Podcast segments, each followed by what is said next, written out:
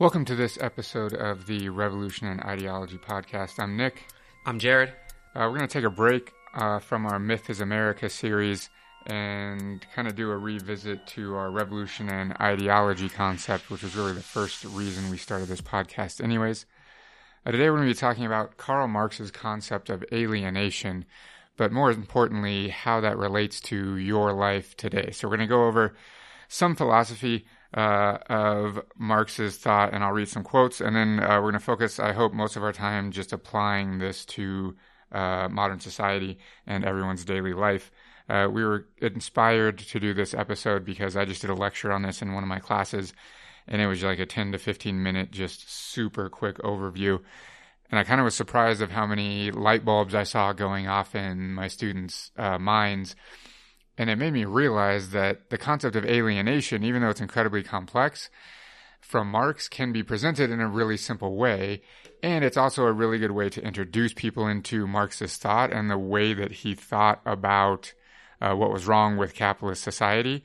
I typically do that in class starting with the labor theory of value, but then I now realize that that's ridiculous because it's boring. And even though it's incredibly, uh, I think, Marx was wicked intelligent, obviously, in his economic analysis.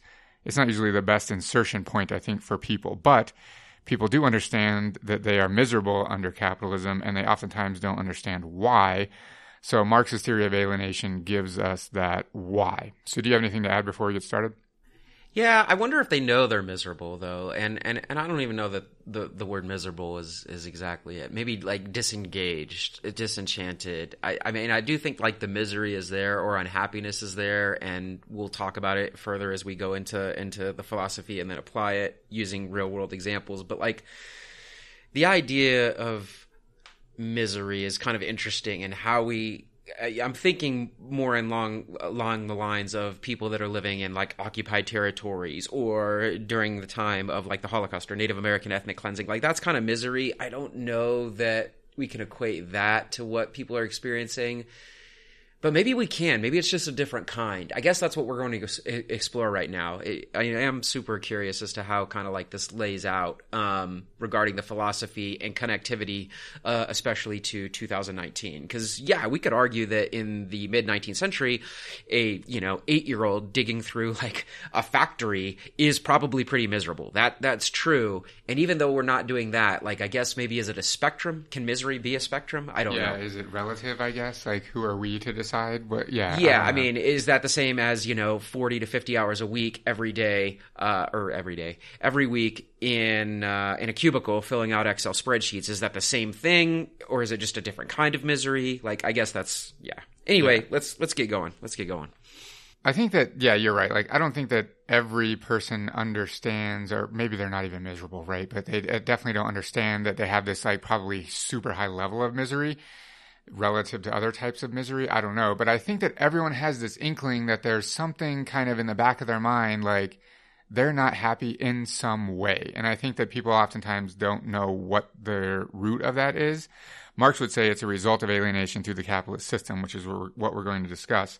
But I think if we looked at like society wide, depending on how we wanted to qualify or quantify misery, I mean, we can look at all kinds of things like depression rates and suicide rates, and like yep. those statistics are yep. astronomical. So unhappy, unfulfilled, slightly less loaded than misery, maybe. Yeah. Definitely. And this need to, well, fill the unfillable void. Like that's what capitalism is. And that's what many ideologies propose even before capitalism is that they have the end all answer, the one track trajectory to fill that unfillable void you're feeling. But the void is created by societies of hierarchy, stratification, inequity, competition, etc. Whether we're talking about the ancient world of city states or the middle aged world of the divine right of kings or modern capitalist societies, that lack of satisf- satisfaction in people's lives is intentional. And all of these ideologies promote this idea of a one truth answer to fulfill yourself. The catch is, it never works. It's not meant to. It's meant to keep people engaged in labor and consumption um, usually to generate surplus for those that are above them. But Nick's going to go further, so uh, let's dig into the philosophy. Uh, actually, I want to start with a definition of what just alienated means, just so our listeners can understand that if they kind of are foreign to that term. So I just looked it up in the Oxford English Dictionary, and this is what it says. It says, of a person or his or her feelings, estranged, excluded, or turned away from a person or thing, experiencing a feeling of estrangement or isolation, also in extended use of a period, place, etc., characterized by or inducing such feeling. So estrangement is key here, which I think is interesting because we're going to be using some quotes from the 1984 manuscripts of Marx, specifically a section called Estranged Labor, which we'll link to in the show notes. Um, so estrangement here, I think, is a key term. I also thought it was interesting just when I looked in the Oxford English Dictionary, that was the first definition of alienation. And then number two was Karl Marx's definition. And they specifically said alienation, according to Karl Marx, is blah, blah, blah. So that just gives you an idea of how I guess, pervasive at this point, this uh, Marxist concept of alienation is. Yeah, and we talked about this in, in prior episodes when we were discussing basically our stateless societies course and its its historical materialist kind of like basis. But for those of you that didn't catch any of those episodes, like I think it's important for us to understand that when we're speaking of Karl Marx, the philosopher, we're not necessarily speaking about like communism or socialism, although we will dig into some of that stuff a little bit later. But the fact that like again, the the the philosopher as a human being has been denigrated so much in Western capitalist society when writing about socialism and communism is actually not necessarily his greatest contributions to Western philosophy. We could debate that, and I'm willing to bet there would be socialists or communists that would debate me on that. But no, this ideas of alienation, historical materialism, even looking at uh, economic trajectory scientifically, these are things that even ironically capitalists use, capitalist economists use some of this Marxist way of looking at the world to generate their ideas. It's amazing that this is so overlooked that that's how kind of impactful his lens was in applying again materialism to economics and thus later on the political sphere as well. Yeah, in fact when I introduce Marx in my introduction to sociology courses, I pause and tell them like forget everything you know about breadlines in the Soviet Union, like everything that you've been indoctrinated with from the western media and let's just look at him as a philosopher and as a political economist for just a second. And then I use the concept of historical materialism to introduce right. him to, yeah. He's not Joseph Stalin. He's not Mao. He's not uh, whatever, whoever else we can think, the Kim family in North Korea. He's not any of these people. He was a philosopher who laid out some ideas, and those ideas, just like in any ideology, were applied the way those followers, those dis- disciples, descendants saw fit. Um, you know, and we, we could apply this to any ideology, how, how far it deviates from its original uh, discourse. Yep. Yeah, I think it's important to understand too. Most historians or Marxists uh, point to two different periods in Marx's life where the beginning or the young Marx is a philosopher, and then later on he transitions to being basically purely a political economist, which most people don't ever they just think of Marx as like the father of communism and being bad. They don't even take time to, I think, think about him as a complex individual person because they just don't know. So it's key to understand. Okay, so according to Marx, human beings living in a capitalist society feel different types of alienation. They feel estranged from various things. And there are four main types we're going to dissect each four and then talk about the complexities of how they came into being and how his idea for how they can be overcome and then how they relate to modern society. So the first one is alienation from the product of one's labor. So I'm going to read some quotes here. These come from the 19, 19 the 1844 manuscripts. Uh, like I said, we'll link those in the show notes. So he says, quote, the worker can create nothing without nature, without the sensuous external world. It is the material on which his labor is realized, on which it is active, from which and by means of which it produces. Okay, end quote. So let's just for one second dissect that super short uh, two sentence little paragraph.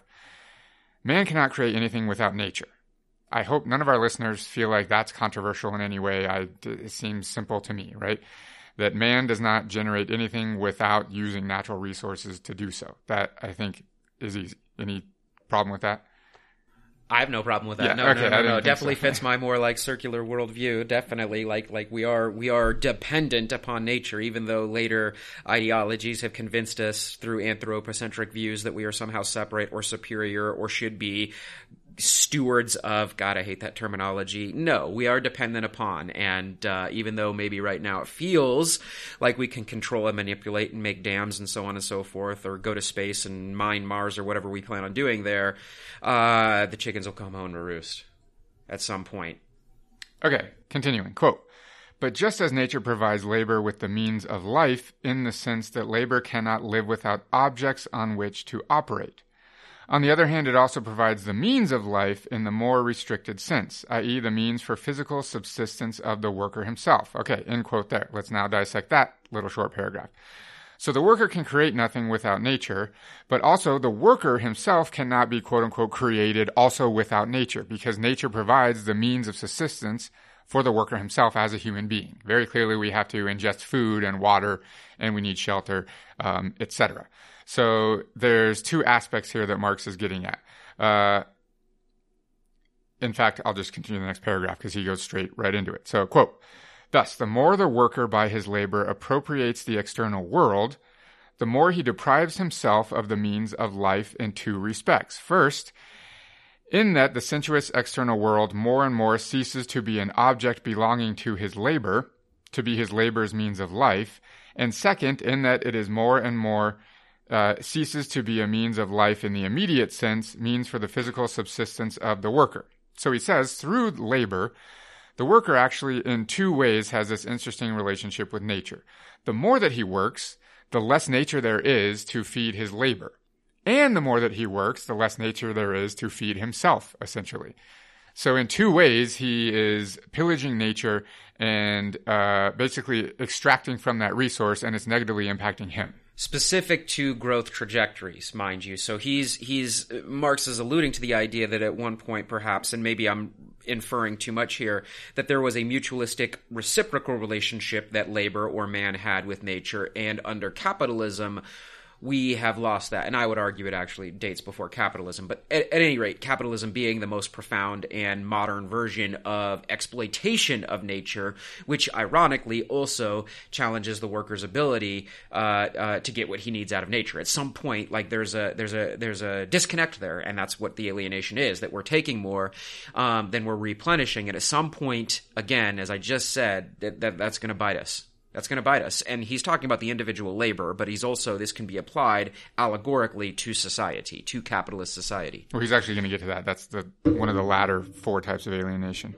Um, also, Marx himself doesn't say that this began in capital, uh, capitalism. He's just that's what he's analyzing in this manuscript. So, well, has, and for historical context, like it's not just about going like back to our overly perhaps like romanticized roots as as as more simple people, but it's this idea that he is also writing, and it's in in during a time where the more moderate back to nature movement was becoming very prominent, especially in Western literature, like the Romanticism movement, um, and then of course the Transcendentalist. All this is actually taking place, and he's privy to this. So it's not just about politics.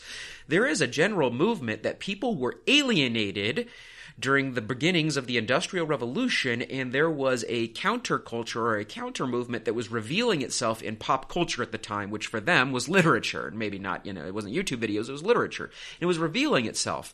Now, are they as like radical as Karl Marx, these writers that were romantic writers? No, absolutely not. They're not. But like that general sentiment is something that he is living and he's understanding it, and he's now applying his more scientific economic and political way of looking at the world to this general ethos that he's feeling, this somewhat resistant nature that he sees, especially in England, to the rapid industrialization process that is required for capitalism. Yeah, there's actually a lot of work on the relationship between Romanticism and Marxism, but that's a whole that's beyond the scope of this episode for sure. I do want to though read a quote that's higher up in the economic manuscript that speaks to what you were just talking about.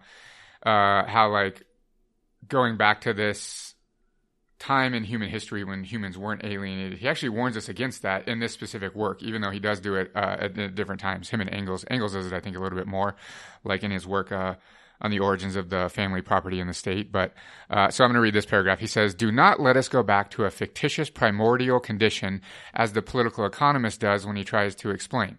Such a primordial condition explains nothing." It merely pushes the question away into a gray, nebulous distance. The economist assumes in the form of a fact of an event which he supposes to deduce, namely the necessary relationship between two things, between, for example, division of labor and exchange. Thus, the, the- theologian explains the origin of evil by the fall of man. That is, he assumes as a fact in historical form what has to be explained. We proceed from an actual economic fact. So he's saying this analysis that I'm putting forth in this manuscript is purely going to exist in the here and now. So Jared and I both are guilty of this all the time as we point back to like this utopic prehistoric man, which I don't think that that's wrong because it makes really, really good examples. But for Marx case, in this specific instance, he's saying, we're not going to do that. We're going to live right here and right now, which happens to be 1844 when he's writing this manuscript. So just interesting that he actually warns against doing that for right this second, anyways. Uh, it's interesting to think about. Okay, continuing that same section, he says, uh, this is a long paragraph, so stick with me. Quote, all these consequences are implied in the statement that the worker is related to the product of labor as an, as to an alien object. For on this premise, it is clear that the more the worker spins himself, the more powerful becomes the alien world of objects, which he creates over and against himself. The poorer he himself, his inner world, becomes, the less belongs to him as his own. It is the same in religion. The more man puts into God, the less he retains in himself. The worker puts his life into the object. But now his life no longer belongs to him, but to the object. Hence, the greater this activity, the more the worker lacks objects. Whatever the product of his labor is, he is not.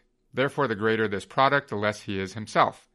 The alienation of the worker in his product means not only that his labor becomes an object, an external existence, but that it exists outside him, independently as something alien to him, and that it becomes a power on its own confronting him.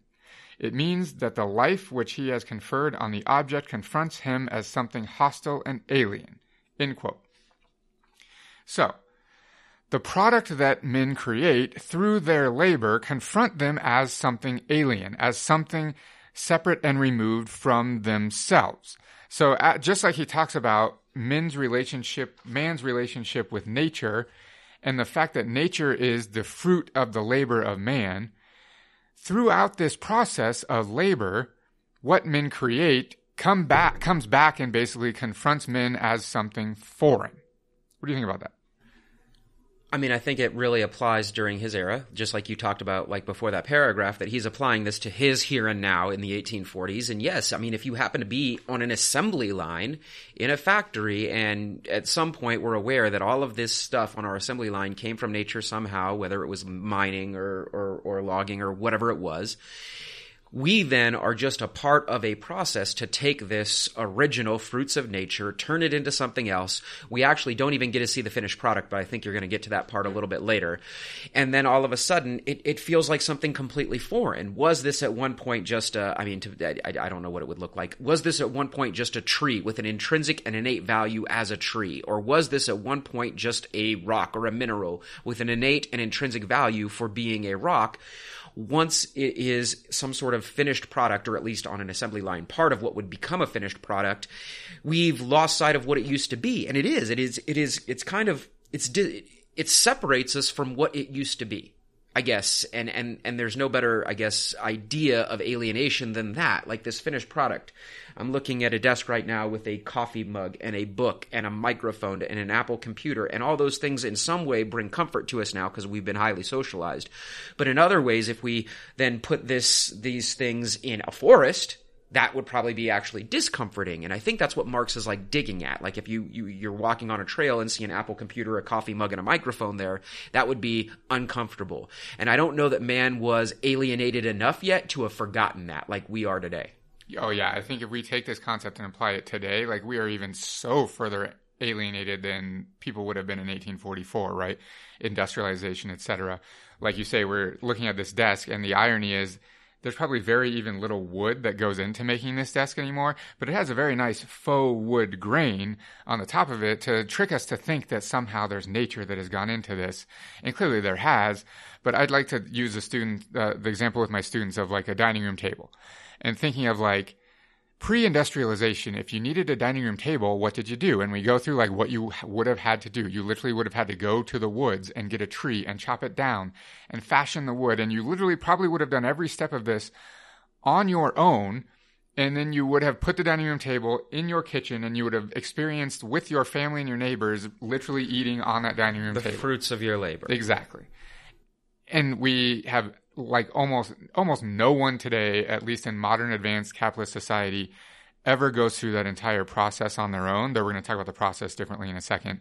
But you never get to see the product, the nat- the manipulation of the natural world into the product that you are experiencing. Like Jared said, I'm sitting in front of my MacBook right now.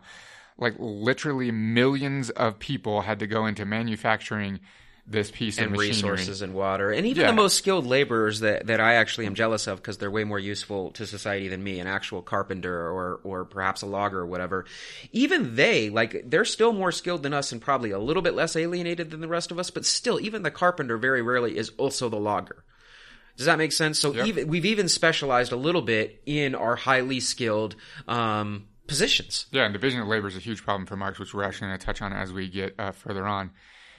Also, think about the fact that Marx was writing in still like an industrial society, and nowadays we exist in whether you want to call it post-industrial or information society or whatever, where some of us don't even produce tangible goods. Like we literally don't even get a thing. So, like Jared and I are teachers, right? We don't. We literally cannot tangibly hold the product of our labor. We get to see it sometimes in our students when they do things or have ideas or and we whatever. can't hold but- them we'd get yeah that would go really yeah, bad yeah, for sure. so most, in fact, most people in advanced capitalist society don't actually create tangible things, right? Even now, we're creating this podcast. There will literally be nothing tangible that comes from this. yeah all right Yeah, it's like mind blowing to think about the fact that we don't actually Yeah. make things. Most of the time. I mean, us. it, it- we get we have the illusion of most of our products, whatever they are, whether it be a, a podcast or a video or whatever, in the information article in the information age, you can see it online. But even those are now it's so oversaturated mm-hmm. that it's it's still alienating in a way that that I have to look at this product on on the screen and look at how many views or likes or whatever. Let- well, I- You know what? I'm actually jumping ahead. Mm-hmm. Let's save that. Let's save that. Okay. So laborers are alienated from the product of their labor. That's the first kind. Second, people are alienated from the process of their labor. So they're alienated from the labor itself. Okay. Quote, First, labor is external to the worker, i.e., it does not belong to his intrinsic nature. That in his work, therefore, he does not affirm, affirm himself, but denies himself, does not feel content, but unhappy, does not develop freely his physical and mental energy, but mortifies his body and ruins his mind. The worker, therefore, only feels himself outside his work, and in his work feels outside himself. He feels at home when he is not working, and when he is working, he does not feel at home. His labor is therefore not voluntary but coerced. It is forced labor. It is therefore not the satisfaction of a need, it is merely a means to satisfy needs external to it. Its alien character emerges clearly in the fact that as soon as no physical or other compulsion exists, labor is shunned like the plague. External labor, labor in which man alienates himself, is a labor of self sacrifice, of mortification. Lastly, the external character of labor for the worker appears in the fact that it is not his own, but someone else's, that it does not belong to him, that it belongs, that it, sorry, that it does not belong to him, that in it he belongs not to himself, but to another. Okay, so there's two things there that Marx is saying. First, man is alienated from his labor because his labor does not have anything to do with his intrinsic identity or his satisfaction of himself. And this can be summed up in modern times uh, no more succinctly than you hate your job. That's it. And you don't feel any kind of satisfaction from your job. It doesn't give you any kind of internal satisfaction to go work at McDonald's or sell Verizon Wireless or whatever you do. The second thing that he talks about is labor confronts the worker as something foreign to the worker because it is owned and controlled by the capitalist. And now we're getting into some of the uh, more intricacies of capitalism and political economy. Capitalists are those that buy and control the laborer's labor, the worker's labor. So for the laborer, his labor power, the labor his, itself, is owned and controlled by someone else. So it's not even his, which is the second thing that Marx is talking about. Um, wage labor, this is Marx again, quote, wage labor reduces not only his product, but also his labor into a commodity that is controlled by another person, end quote. So what are your thoughts on that? The part one is interesting to me because we have the privilege uh, and good fortune of, of doing a job that we really love. We we get to teach um, and and have a bunch of amazing students, and it's it's pretty awesome. And for the most part, we have a pretty good. Um, we're allowed a lot of academic freedom in what we teach and how we approach it, and and that's great. But it's the part two that I think that that strikes most uh, when I think about this, because it, it's it'd be super easy for me to use the cliche fast food worker or retail worker example here, but I think that's almost too easy. So I want to even think about it in terms of people that really enjoy their job, like myself, or perhaps a, a professional baseball player or something like that, that that that really get to love what they do, it's that second part still that is alienating, that the final finished good, whatever that good is, is still not wholly my own, and that my labor, because I am being compensated piecemeal via wages, is still not wholly my own. Moreover, I have stakeholders that are still somewhat dictating down to me what the fruits of my labor actually really mean and how they apply not only to internally to myself but externally to society as well.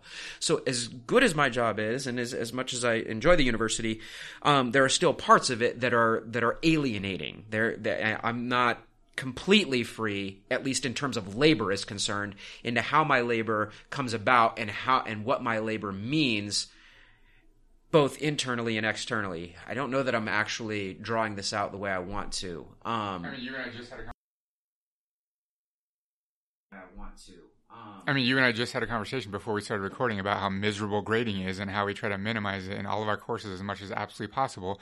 But we are not free enough to be able to completely eliminate. That's a it. good point. So, we content, we are free to teach more or less what we want, although that's debatable on some topics. But that, that that's a that's a conversation for another day. But yeah, grading is a super good example where that is something I fundamentally don't necessarily agree with. Like, I don't think assessment, and assessment is a requirement in a capitalist society that seeks to measure and value everything and then have these values compete with each other. That's a perfect example. Yeah, like this, this constant need to assess. And then for the students themselves, my, they, they either need to know how they can improve so that they can be more progressive and, of course, get the jobs they want. And they want that nice pat on the back. I mean, I've brought it up before in classrooms. What if there were no papers, no grading, and it was just up to you you to come here and engage in discourse because that's what we like is the discussion, right? The back and forth with students. And there were no papers. What would your vested stake be? Well, because they're socialized in a capitalist system, they say they would like that, but at some point there would be students that would kind of get pissed off that they're not getting the attaboys every once in a while of an A on a paper or that they're not being able to gauge what they're learning or accomplishing against their peers. Like that's something that is kind of bred into us and, and I think that's a super good example. Um, and and I'd probably be guilty of it myself. At some point, I'd be like, well, like I I I like the idea that I don't have to grade papers anymore, but how am I supposed to say that John Doe over there in the corner and Jane Doe over there in the corner, like how do I gauge like how they're doing in the class? What are what are they learning? Are they absorbing anything, or are they just sitting there and uh, tindering while I'm talking? I don't like that. Yeah, I guess that's part of the alienation he's talking about. Also, think about like that's just one example of us as teachers, but even think about like the professional athlete that Jared just brought up. I guarantee you that there are times because their labor is owned by someone else that they feel alienated. And it may be like, it's ridiculous for us to try to imagine like they have everything they could possibly want and etc. Like, how could they fo- possibly not be happy? But when the coach is at, you get the text from the coach and you have to be on the team plane at 6 a.m., I guarantee you that they're not happy about that. And those, the, eh, everything they want is a loaded term. I'm sorry, but the fancy car, the nice house, or the cool watch, or whatever it is, like these, that's part of the capitalist, capitalism's unfillable void. And, and our listeners are well aware of that, that every time you get one of those, it's like a drug. It's never enough. You're going to need the next best. And that's part of the general dissatisfaction and alienation of capitalism as a consumer we're talking about producers right now. We're talking about labor, but the, the, the, consumption, the idea that we can cure all your ills, our one truth is buy shit. It will make you happy until the next new shit comes out, and then you're unhappy. It might not be unhappiness to where you're like, you know, wallowing in a corner crying, but it is a general dissatisfaction that will make you want to work harder so that you can get the next. What's next? What's next? What's on to the next one, as Jay Z said. Actually, a really good example that I just thought of. I watched an interview with Richard Sherman a, while ago. I don't know, years ago, I'm assuming, but he talks about uh, the aspects of the NFL and how they basically don't care at all about their players. And he specifically has a long interview where he talks about the dynamics of the games, like the Monday night game and the Thursday night game, and the teams that have to go on Sunday night and then Thursday night, and how it's so detrimental to the health and the physical bodies of the players and their mental health and etc. The NFL doesn't care. It's all about profits. So the NFL players' labor is still owned by that organization. Right. Yeah, yeah, yeah. I mean, where they they like to throw out the illusion that they care by changing some of the rules. I I don't watch the football that much anymore. Um, but changing some of the rules regarding how you can hit and what you can hit and what helmet you can wear and so on and so forth. But it it's illusory, right? I mean, mm-hmm. it is. So yeah, anyway, it's, yeah, it's okay. Yeah, we keep going on football for a really long time for some yeah. strange reason. I don't know why. Okay, so we've talked about the fact that the person uh, in capitalism is alienated from the product of their labor and the process of their labor. The third type of alienation for Marx is alienation from one's species being. Um, I'm not actually going to even go into uh, defining that term. Uh, you can look that up or you can read the uh, works that we're going to cite in the uh, show notes. Um, just because the history of that term is incredibly complex, from Hegel to Feuerbach to, we're not going to do that. Uh, so, quote, in estranging man from one nature and to himself his own active functions, his life, activity, estranged labor estranges the species from man. It changes for him the life of the species into a means of individual life. First, it estranges the life of the species and individual life, and secondly, it makes individual life in its abstract form the purposes of the life of the species. Likewise, likewise in its abstract and estranged form. Essentially, man is a so, oh, sorry, end quote. That's the end of his paragraph. The next is me. Essentially, man is a social being and his life, his consciousness, specifically according to Marx, is a result of the social production of the means of life. So, man is a social being. And according to Marx, man gets his consciousness, his life from that uh, social activity and from interacting with nature, with other men, uh, to create the things that they need to survive. Through the division of labor and the appropriation of the workers' labor by capitalists, man has become alienated from even himself because he no longer gets to take part in the social aspects of human life. Production is no longer a social activity. It has now been individualized through the division of labor. What do you think about that? I think of three interesting philosophers of the 20th century who all used Marxist alienation theory to frame their, their work. We've probably talked in prior episodes about One Dimensional Man by, by Herbert Marcuse. We may or may not have talked about uh, Theodore Kaczynski's On Industrial Society and Its Future and what he calls this alienation from the power process. Um, and uh, we haven't done an episode on them yet, but we're going to because they're arguably some of my favorite people uh, to study, talk about, and and engage with uh, the Zapatistas. So Subcomandante Insurgente Marcos also kind of speaks to this in some of his work, like the Fourth World War has has begun and what that means on a social level. Rewinding to the more individual level, I think that's that's that's important for us to understand is that this this alienation is not accidental and I don't know that Marx really drew it out in that quote, although he does in in, in later works of his. That this alienation is intentional. It's it's about getting the individual to disengage with those natural um, let's just call them wants or desires or needs, and to engage in these more artificial ones. Um, and and and to cite Kaczynski here, he would call these surrogate activities. Um, and these surrogate activities are essentially um, they're meant to in a way kind of sate the individual but because they're not the actual relationship that Nick was talking about or the actual product that he was talking about in a prior quote or the actual natural thing that we want to do they're mere surrogates they're never going to fully be satisfying. And somewhere in our deep subconscious or maybe it's in our consciousness we know that and that's where part of that alienation stems from Man, I think you need to be careful about uh, relating Kaczynski too much to Marxism, or you're going to need to be checking your mail a little more carefully. You're lucky he's behind bars. um, I was actually just reading Kaczynski before we started this. The uh, series of letters between Derrick Jensen and him, which were super interesting. I've never read those letters, but I mean, it's super. interesting. Yeah, I mean, Kaczynski would probably not call himself like that, No. but like, it's funny that his his mm-hmm. theories. That's what I was talking about when I say like at the beginning of this episode, Marx's ideas are not about socialism and communism. I mean, yes, some of them clearly are, but these other ideas are morally just commentary on the problems with the capitalist system, of which also people like Kaczynski who go right rather than left to challenge the system also still use as a framework, whether they understand that or not. Historical materialism is what informs the industrial society and its future. It does. Yeah, I mean, Marxism, to use like the Foucault lens, right? Marxism is a dominant discourse that informs so many other discourses. Just like I'm not necessarily a true true believer in everything that a Locke or Rousseau or an Adam Smith had to say, I would be completely remiss to not admit that the way they framed the world for us, because I've been socialized in the world that has come after them, has informed some of the way I think about it. Yeah. Yeah, it's, it's just ironic that like the most anti-communist and anti-Marxist have no choice but to view the world from a Marxist lens through historical materialism, etc. Other ideas that Marx had that they have no idea about because they've never studied it. Yeah. because they just know he's a communist. they read the like, manifesto, and that was enough for them. They didn't even read that. Let's be honest.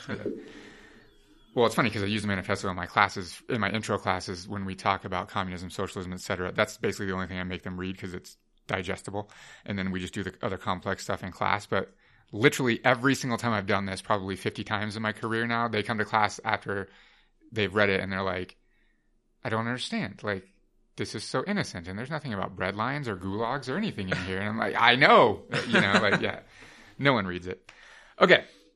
So, alienation from the product of one's labor, alienation from the process of one's labor, um, alienation from man's species being, and the final one for Marx is alienation from others. So, from other men. Other men.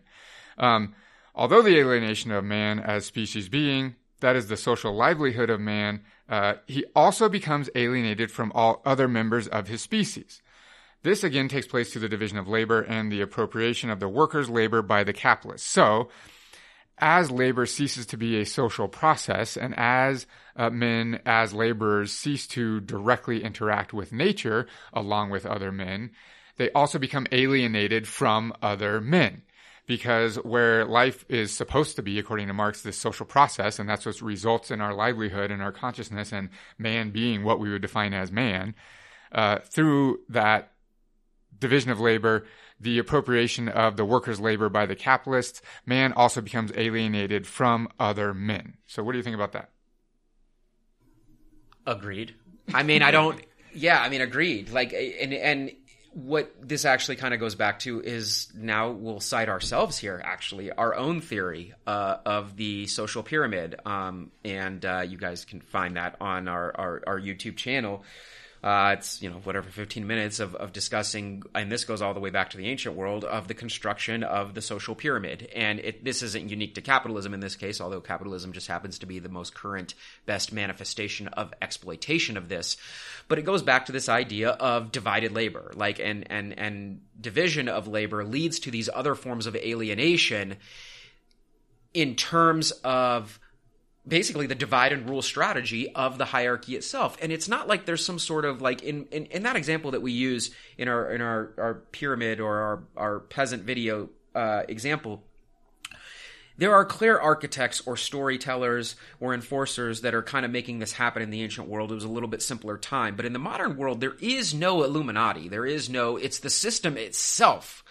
And I think that's what Marx is talking about. It's this it's it's so ingrained at this point. We're thousands of years into this process and capitalism at least now centuries into this process.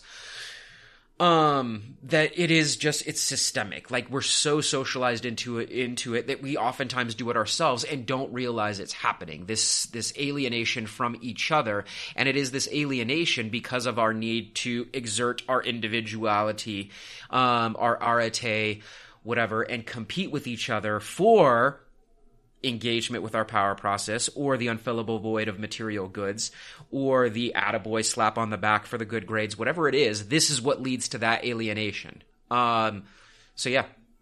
You just stole the thunder of like the next 20 minutes that I was about to talk about. Oh, shit. fine. No, Sorry. it's all right. So the next thing I want to talk about is how did this alienation come into being? And it's interesting because Marx transitions the way that he discusses this throughout his body of work. And in the beginning, it's as a philosopher, and in the latter part of his uh, work, it is as a political economist. So it gives us two different lenses, which is uh, really interesting. So in the beginning, both of time and of Marx's work, he refers to what we could call anthropological man, right? Like this prehistoric man that, like this idealized man that lived prehistory, right? So we're making a generalization here. He says that back then, man imposed this alienation upon himself through the division of labor because men were struggling to lit men and women. By the way, I just want to caveat, we keep saying man because Marx says man uh, throughout, but clearly we're talking about human beings. I feel like I have to apologize that for uh, every time. You have to apologize for a 19th century dude. Yeah, I know. Uh, well, I'm, we're guilty of it because I keep saying it, but I would like to say humans, but I'm so into the Marxist discourse at this point that I, it's hard for me to shift. Anyways, okay. Uh, where was I? That men used the division of labor to become more productive so that they didn't have to struggle to survive as much. So they brought it upon themselves in the beginning. Then, later on, both in time and in Marx's work, that division of labor becomes imposed upon men by the capitalists. So, like Jared was just talking about this social pyramid and how it's the capitalists that are imposing the hierarchy and this social arrangement on everyone else. In the beginning, it wasn't that way. In the beginning, everyone was for the division of labor because it helped them to survive and not, they didn't have such a precarious existence, uh, literally just trying to survive on a daily basis. However, then the system itself becomes so powerful and the capitalists themselves become so powerful that they are externally imposing it upon uh, the workers themselves. Uh, however, I do want to then talk about Jared's next point of like, there's no Illuminati now in modern society. The system itself is so powerful that it basically imprisons both the capitalists and the laborers, and they neither one of them basically have any choice but to do what they do. Uh, so go ahead.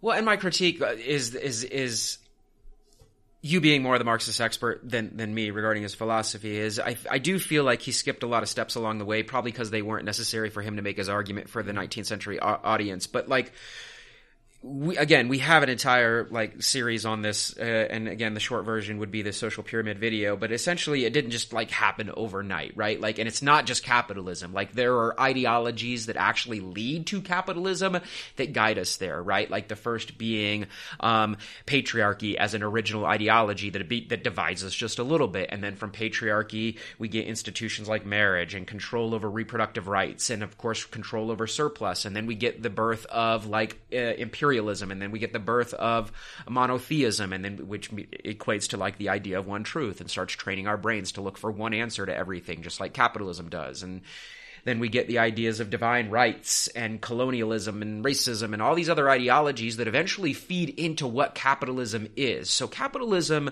doesn't just it is not a 100% new discourse that just comes around in the 16th 17th 18th century and, and is born then it is founded upon prior ideologies that had already trained humans in certain ways. Capitalism just happens to be the current hegemon. It just happens to be the current version of the most exploitative basically hierarchy that we've seen yet. It doesn't mean it might it might not even be the last, which is kind of the scary part. I don't know what the last might be, what some sort of neo post capitalism superstructure might be, but it or it could get better, which is what we hope for, obviously.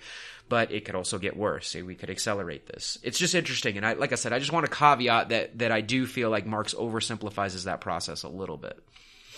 Well, so I would argue with you that he doesn't like he has a whole body. In that of... quote, he does. He okay, might have. Other things. That wasn't things. a quote. That was me. Oh, okay. No, that wasn't a quote. Yeah. Oh, okay. That was just me talking. All right. Well, then, if he has an entire like section breaking down how we got. No, there, not in this manuscript, but like other places. in Other places he does things that I have not read. That's yeah. why I'm relying on you to to yeah. fill me in. In fact, if you want a really good one that's easily digestible, that is so often overlooked, and I don't know why, Engels writes. Uh, his work is titled "The Origin of the Family, Private Property, and the State."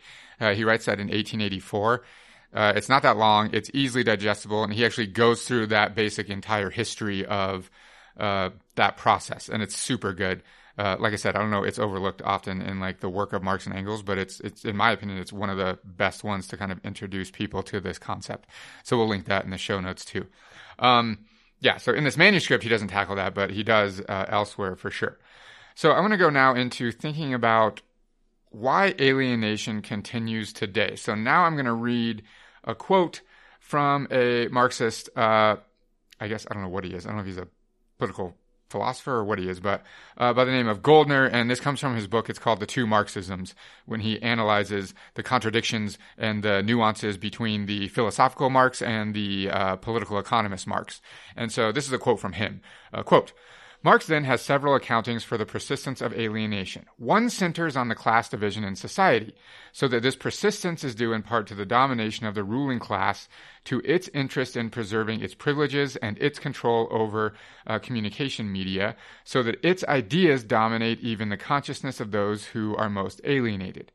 A second answer is that both are commonly dependent and constrained by the social system within each has his social position and identity.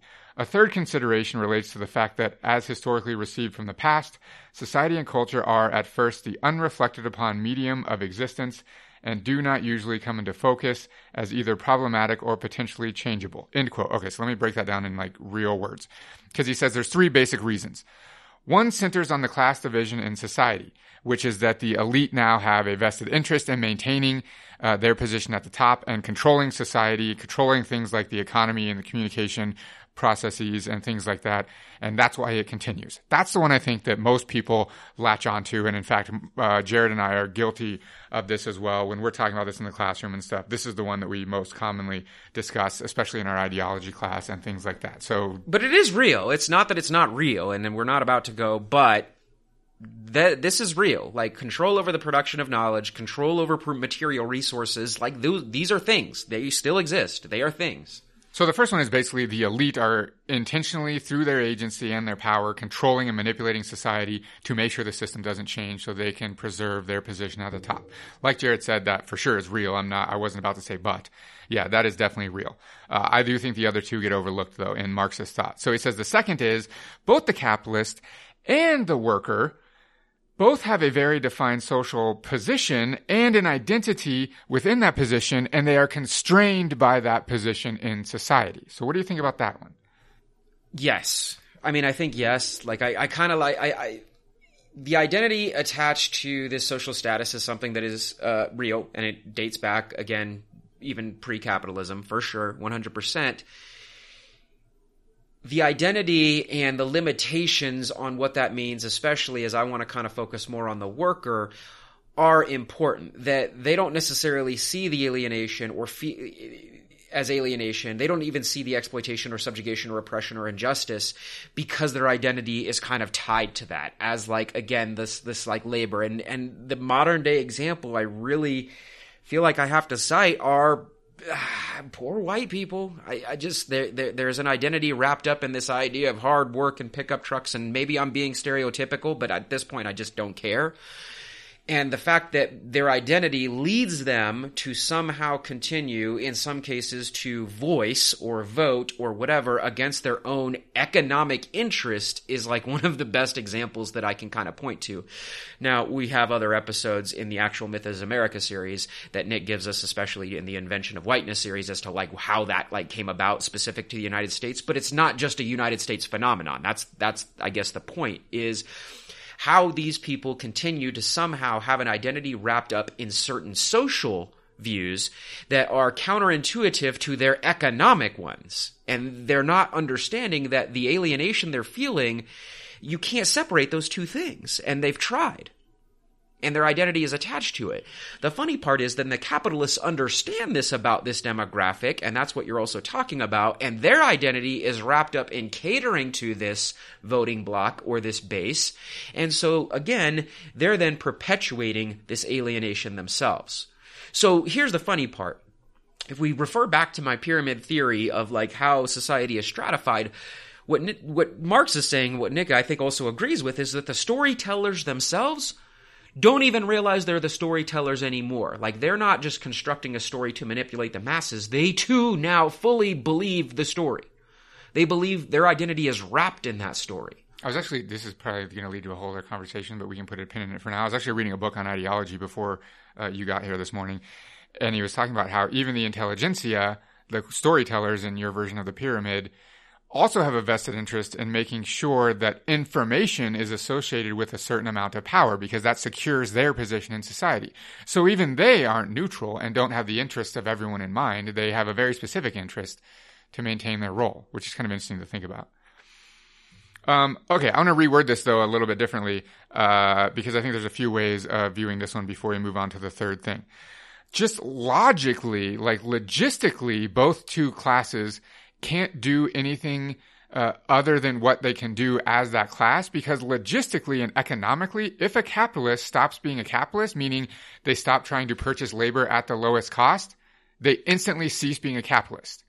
They will instantly be outcompeted by the other capitalists and they will find themselves being a worker. And on the flip side, if a worker stops functioning like a worker and somehow starts purchasing labor on the market, they instantly cease being a worker and are immediately a capitalist. And their identity is wrapped in it. I mean, again, another super cliche example, but I think an apt one is those that like the lottery winners that all end up bankrupt within like a couple of years. Like they they just their identity is not wrapped up in having this much capital or this much to invest and they don't necessarily they've not been trained or understand on how to use it and so this is why they end up remaining even though materially it looks like they're in a different class mentally their identity never changed which And is why, like, yeah. taking this to a whole different direction, which is like why, for the devout Marxist, liberalism is such a problem because it doesn't actually address the problem. Yeah Right? You're not jumping the tracks, so to speak. You're just still operating within the capitalist. you're discourse. applying band-aids to, to broken bones Yeah.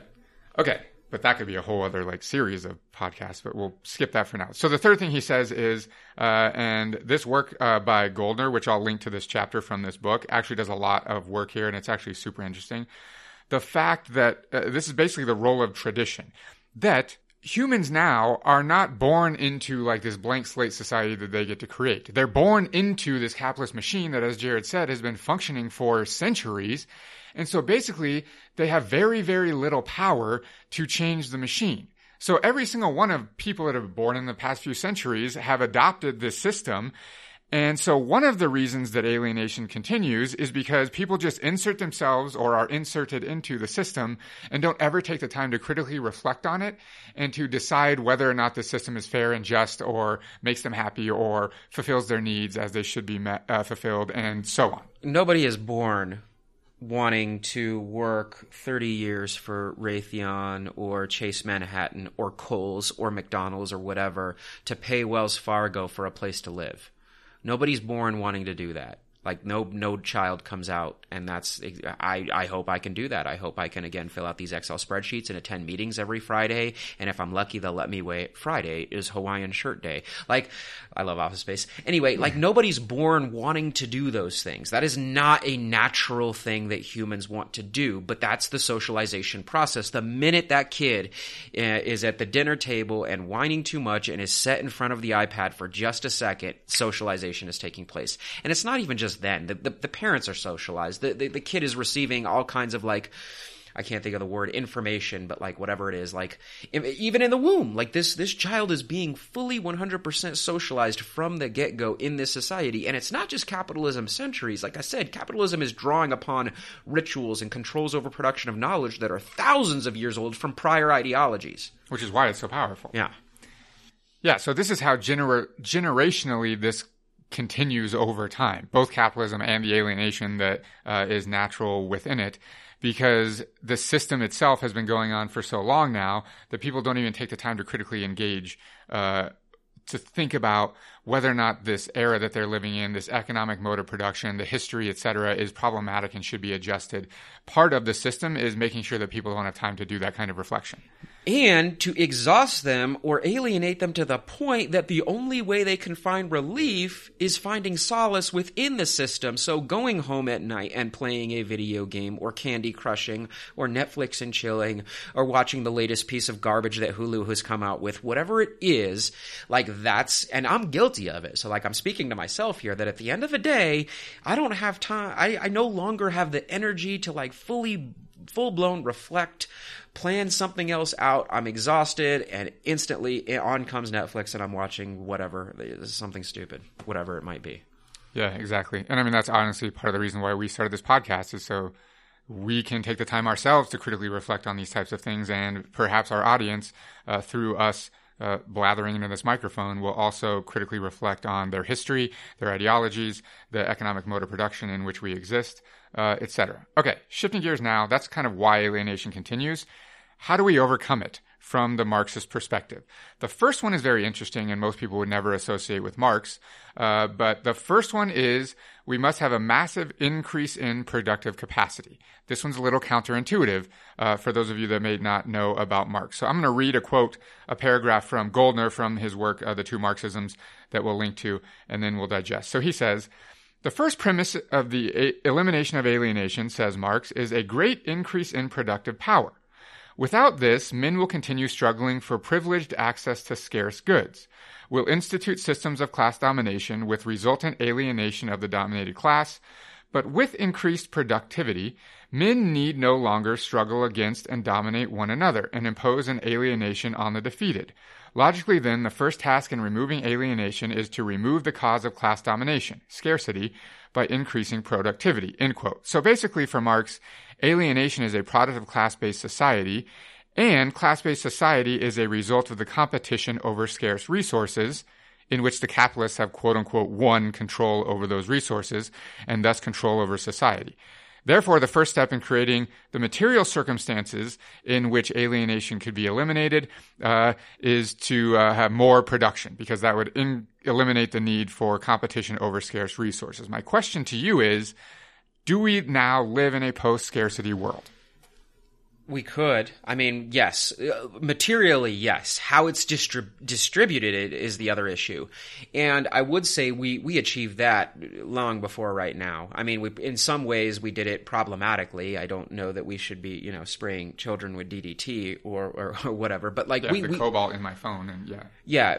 And that's the idea is do we need, what do we need and what do we want? Like, we would have to probably have long, hard conversations about the difference between those. But if we go up Maslow's hierarchy, yes, we are are definitely post scarcity. In fact, in fact, our overproduction is leading to scarcity of, of, of two particular things that that we actually do need: clean water and oxygen. That's a problem. So we're actually creating more scarcity on on those two things. But yes, to simplify my answer, we make more than enough food at this point as a globe right? We we just don't distribute it. We just don't distribute it. We Yeah, have think- more than enough shelter for people. There shouldn't be. There's no such thing. There should be no such thing as homelessness. There are shelters all over, littered all over this this this this podunk little town we live in, um, that are just they're, they're just vacant. I, I need to sell these. I need to hold on to these. In fact, some people don't even want to sell them because they are just they're just sitting there vacant. Especially when I'm thinking of downtown properties, and they're just accruing value and value and value, and they don't actually want them occupied. They, they just want the value of them sitting there vacant while people are sleeping in the park. Like it's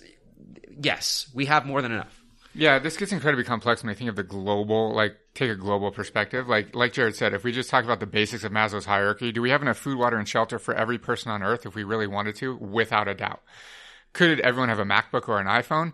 Not without having some very problematic, probably production. I'm not sure, on. man. You've been to the recycling joint over there off of. Uh, Yeah, that's true. Yeah, I mean, they're just. I've, I just people are just pulling up like loads of, of old laptops and iPads and other. We'd have to figure out how to produce them without exploiting people, which we haven't been able to do clearly at this point. But yeah, uh, so that's a problem. This is how we though get into conversations about luxury communism, etc. Right? Uh, which interestingly can't happen unless you're first willing to have the conversation of how we produce all of those things without uh, exploiting people in the quote unquote global south, uh, which I have yet to see a good a- analysis of. Uh, not that it's impossible, I just we have to have that conversation first. So that's kind of the first thing that has to happen. We have to have enough productive capacity globally for there not to be uh, for us to overcome scarcity, so there'll be no more competition there. The next one basically is a, a- either an increase or a qualitative change in sort of social consciousness. Essentially, the workers must become critical of their social conditions, the history of their social conditions, and the means with which to escape their conditions. So the workers basically have to think critically about the mode of production uh, in which they find themselves and why that has come into being and how and how it's problematic and uh, so on. In fact, one of the first steps would be understanding how they are alienated in the capitalist mode of production. So, what do you think about that? I don't think it's good enough anymore. Mm-hmm. I don't. Um, we already saw the workers become conscious of their plight at the turn of the 20th century with the mass labor movements that lasted through about the mid 20th century and won us so many in at least individual rights. Like I, they didn't overthrow the system, but as we've talked about on prior episodes, thanks for like thank a labor union for your weekend or for your 40 hour work week or your health standards or things along those lines. Unions were doing those work and people were conscious of their part in the process. Uh, Nick does an excellent job of teaching. Wait, we, shoot, we have an episode on this regarding the Spanish anarchists, uh, the anarcho syndicalists. Uh, no, we never did an episode. We never did an episode. Then there we go. I think we need to do one. But regardless, like people have been conscious. And I think the late 20th century, especially in the Western world, which is the most problematic part of the world regarding the uh, proliferation of capitalism, the post 20th century, post World War II specifically, both both those wars, hegemon capitalism has done such a good job of absorbing this resistance, this consciousness, and then like kind of consuming it and sitting on it and letting its fluids do its thing and then regurgitating it as like something else that makes people feel like they're conscious and accomplishing something when they're really not. It's tied a little bit to Nick he can probably dig into this a little bit further if he wants to. Narcotizing dysfunction, that's part of it. Like, there's a whole bunch of other, like, sociological um, and psychological facets of what capitalism does to any form of resistance. It's I've, I've used this quote all the time. At one point, like, hip hop is my, my favorite genre of, of really anything. Um, at one point was resistance music, and it, I know it didn't necessarily start that way, but it, its most its peak was as resistance music, and now somehow I can turn on the radio and it's being used to sell Geico insurance. Like, how did that happen? Right? Like, capitalism is so good at taking these things, eating them, digesting them, and then again spitting them out as like something that ends up making you feel like you're doing something or are aware of something, but really just still partaking in the system. Yeah, I mean, as you guys can tell, this is one of the aspects of Marxism on which Jared and I are both hugely uh, pessimistic, I think. Um, yeah, I don't know. I don't know what the resolution is there. Clearly, there needs to be an increase in consciousness. Uh, people need to be aware of alienation and how the capitalist system uh, is alienating. But I'm not sure if that's enough, like Jared says.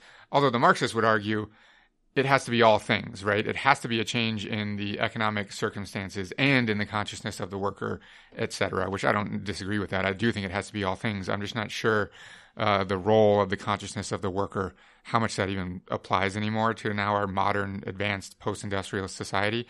I'm not sure, so we'll leave that one. Well, and it now. makes it impossible. I mean, even thinking about the various activist movements or protest movements that we've been involved in, well, they have to be attached to some sort of like social media now to get any sort of coverage or to gain followers, and then those followers end up being clicktivists because if they feel like they're watching it, they're doing enough, or that they're signing a petition or whatever it has to be. And then, you, of course, you need to purchase the equipment necessary to disseminate this information to people. And then, of course, by by by by the time it's all said and done, all you've ended up doing is holding a protest in a park somewhere and yes, you went to all this work and all of this time, but nothing's really changed because the system's already been set up to absorb that. It's absorbed.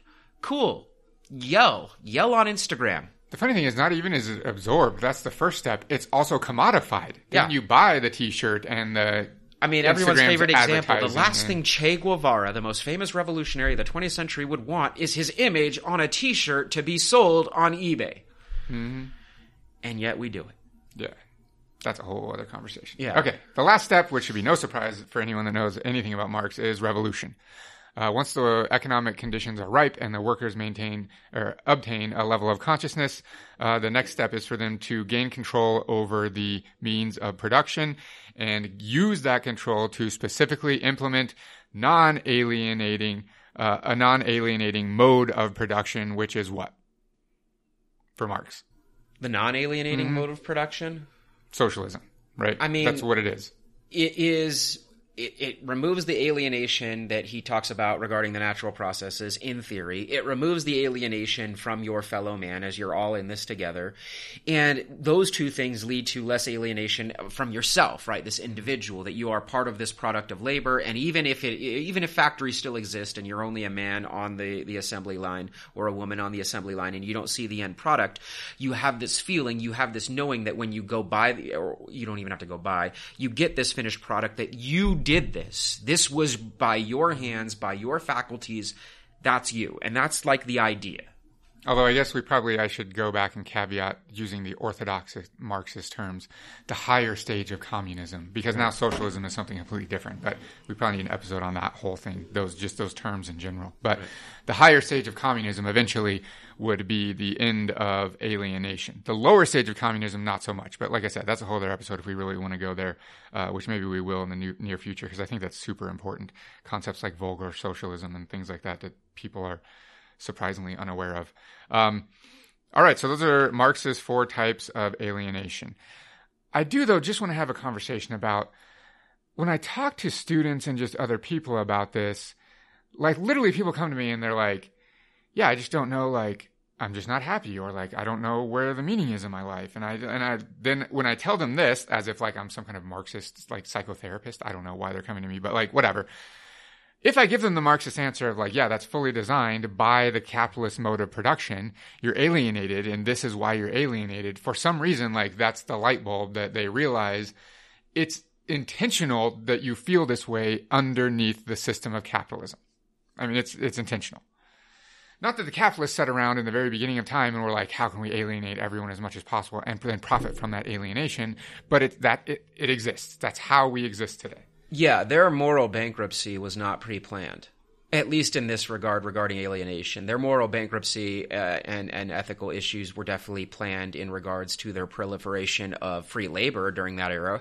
No coincidence that capitalism is born during the transatlantic slave trade. Uh, no coincidence that capitalism is born during the ethnic cleansing campaigns against indigenous people in the Americas, in sub Saharan Africa, in Southeast Asia, and of course in the uh, South Pacific, in Australia, New Zealand, and places like that. Those things coincide capitalism being that rationale.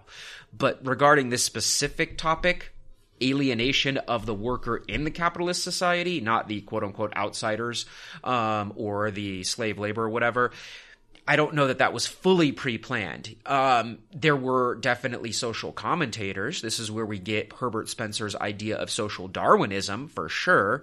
That the capitalists, the eventual, he, he's actually he comes up with this before, but I'll cite these later. These later venture capitalists, the Rockefellers and the Goulds and the yeah, Jay Gould and the J.P. Morgans and the Carnegies and so on and so forth. These guys, these that this is just social Darwinism, and they're laborers that that dare question, uh, you know, how they're being treated or how they're being paid or how or their hours. That's just because they are not the cream of the crop, right? Like that's the idea. So yes, as time progressed in capitalism, that's how it happened.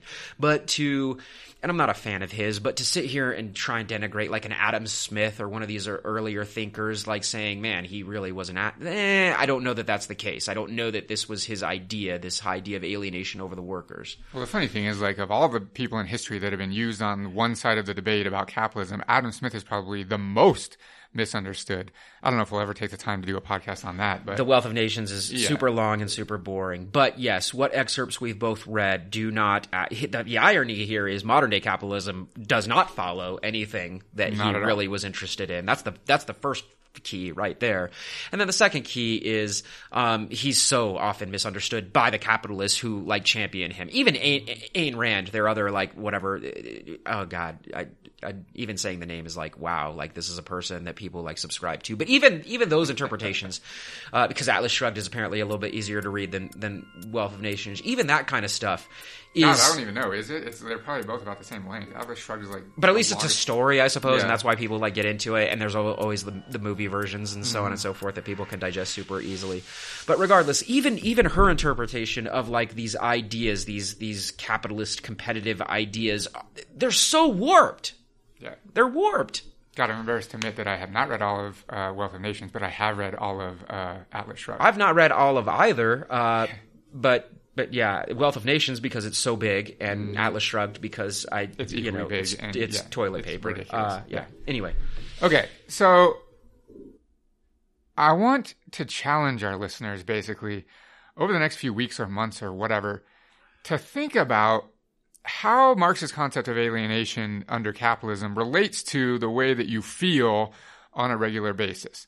Uh, just think about like when you have road rage in your car when you're driving home from work, or when you have this unquenchable desire for the latest video game or the latest shoes or a fancy watch or all when you are using some kind of narcotics to numb yourself to the world, whether that's coffee or heroin or cocaine or marijuana or shrooms or whatever. And Nick's being diverse there because all of those count. If you need to take X amount of drugs, and all of those are drugs, to Nicotine, get, to, to yeah. sugar, to even get through the day, you're not living a healthy life, and you're not living in a healthy system. And Marx would argue, yeah, I something like I like to say, if Marx were alive today, but like he would live for three seconds and his mind would explode. Right. Just how I mean, ridiculous our society is. yeah, the become. drug the drug things like the big, one of the biggest indicators that, and of course the, the, the rampant rise in political violence and mass mass shootings and so on and so forth is are clear revelations of a society in decay.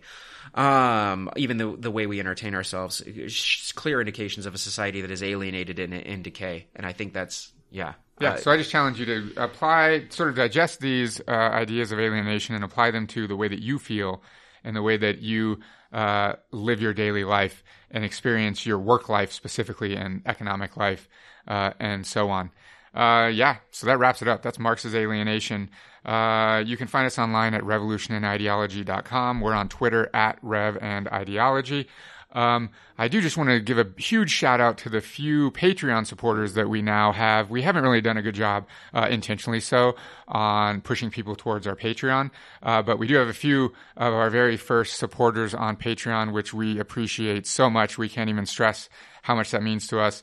If you do want to throw us a few of your hard earned dollars, you can do that through Patreon. The links are on our website uh, and uh, on our social media. and after this episode, you know they were hard earned. Yeah, for sure. Uh, yeah, that's it. Uh, until next time, I'm Nick. I'm Jared. Later.